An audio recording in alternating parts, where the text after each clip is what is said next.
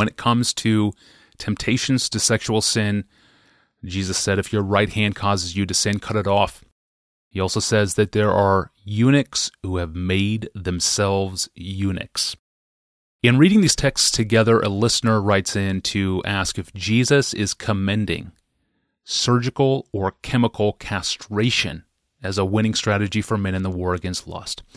No question is off limits for the Ask Pastor John podcast, but you all know that by now. Here's the email from an anonymous man. Hello, Pastor John. I'm a man who struggles greatly with pornography use. Even though I've come to know God and try to fight these temptations with Scripture, I cannot seem to win over my sexual immorality. Jesus said, For there are eunuchs who have been so from birth, and there are eunuchs who have been made eunuchs by men, and there are eunuchs who have made themselves eunuchs for the sake of the kingdom of heaven. Let the one who is able to receive this receive it. Matthew 19:12. I want to glorify God and I'm willing to sacrifice everything I have to be with him.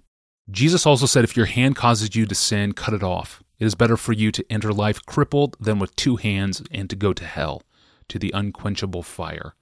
Mark 9:43. So my question Pastor John for you is this: is surgical or chemical castration a viable option for me? In Matthew 19 9, Jesus limits remarriage after divorce so narrowly that in verse 10, the disciples, as it were, throw up their hands and say, Well, if such is the case of a man with his wife, then it's better not to marry. In other words, if there's no back door to marriage, better not to walk through the front door. And to this, Jesus responds by saying that not everyone can fulfill his radical view of covenant keeping in marriage. So he says in verse 11, Not everyone can receive this saying, but only those to whom it is given. In other words, Marrying and staying married under these conditions of absolute faithfulness is a gift of God, and not everybody receives it. And then he describes three situations in which a man may be sexually pure, sexually continent, while not receiving the gift of marriage. Verse 12, he says, 1. For there are eunuchs who have been so from birth. And two, there are eunuchs who have been made eunuchs by men. And three, there are eunuchs who have made themselves eunuchs for the sake of the kingdom of heaven. Let the one who is able to receive this receive it. In other words, there are four possible paths of faithfulness. First, to receive Jesus' radical teachings and live in a marriage according to those teachings. Second, you can be born with a physical inability that prevents sexual relations. Three, you may be prevented in some way by other people from having the ability for sexual relations. And four, you may make a choice that would prevent sexual relations outside of marriage. Now, the man who sent us this question is asking whether this fourth option which Jesus describes as making oneself a eunuch for the sake of the kingdom, is in fact a legitimizing of physical or chemical castration. And I think we need to respond at several levels, maybe four.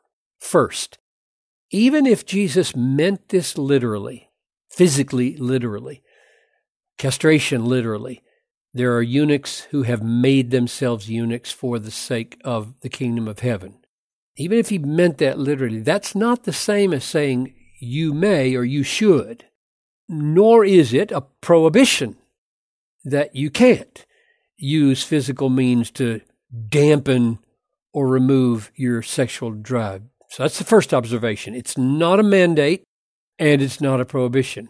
Second, Jesus does say in relation to sexual sin, and, and our, our questioner pointed this out, if your right hand uh, causes you to sin, I mean, if your right eye, let's use eye, he does say hand, if your right eye causes you to sin, tear it out and throw it away.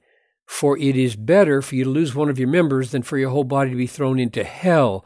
Matthew 5:29. But isn't it remarkable that he only refers to the right eye, which would leave the left eye perfectly free to continue with lust? Now, this has led most interpreters to think, and I agree with them, that Jesus is not saying that gouging out your right eye is a good remedy for lust. A literal taking a screwdriver and poking it in your eye is not a good remedy for lust. It isn't. The left eye will pick up right where the right eye left off. This is a call to the most serious spiritual battle of mortification, but probably not self mutilation, since that in this case wouldn't do any good. But the seriousness is no less because he says heaven and hell hang in the balance. That's the second observation. Third, this suggests to me that probably making oneself a eunuch for the sake of the kingdom refers to a radical call to chaste celibacy, like Paul in 1 Corinthians 7, rather than physical castration. Fourth, Finally, however, I don't want to rule out the legitimacy of taking physical steps to dampen one's sexual drive if the aim is spiritual victory over sin. We do this. All of us do this. At least if, if we're smart and if we're obedient, we do this. We, we do this with other physical temptations we get sleep to dampen the bent toward the sin of irritability.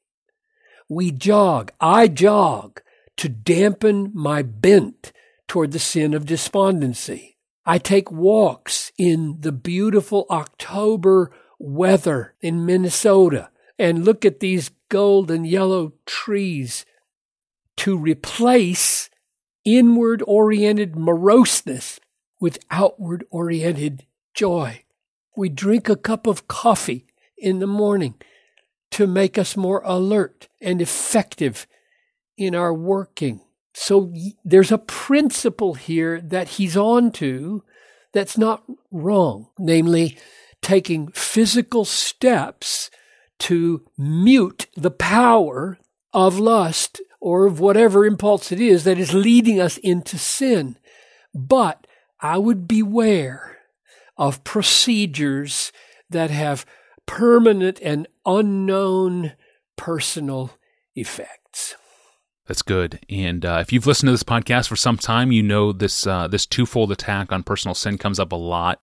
You know, we cultivate the inner heart, we feed the the spiritual affections, and we also battle and resist in the outer context of life with with habits and boundaries and accountability.